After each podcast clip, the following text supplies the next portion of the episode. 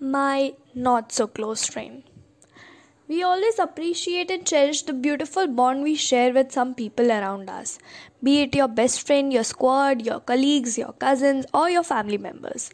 But sometimes while clicking tons of pictures and making number of videos with our friends, we tend to forget the small and simple bond we share with other human beings who don't make it to our phone gallery, not to the Instagram highlights. It might be the canteen guy who knows your daily order, the librarian who smiles when you aimlessly roam around the library, trying to find the perfect book for yourself. A middle-aged man with a thick beard who runs an Omlette center near my college is my not-so-close friend.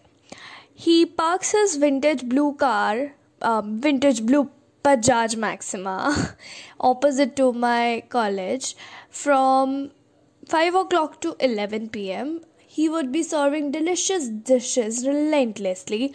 He would see me coming towards his Maxima and would start making my usual order and will start rearranging the chairs.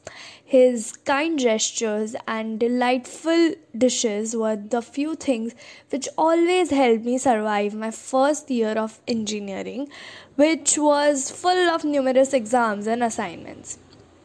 He would create flames on the pan and will flip the omelette with so much passion. The hope and zeal you would see in his eyes will make you understand how passionate he is for his work. He would about his he was talk about his tough times and tell that he is in a rough phase of his life. I would listen to him carefully, nodding my head, cause what else I can do? I don't have the courage to question his hard work, and I certainly don't want to say something stupid. We think assignments and exams are the worst things that can happen to us, but have you ever imagined a life where you work relentlessly, not for some flashy materialistic stuff, but for having food on your plate? Well, sometimes he would talk about his business and how he wants to open a big shop one day in some metropolitan city. He wants to provide everything to his kid and mainly the father's love, which he never got his in life, uh, hoping that tomorrow will be better, hoping that light will shine once again in what keeps us human.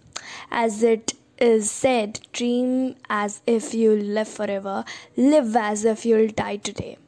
We are all connected in this world. The world will be a less awful place if we will try to show more affection towards other humans.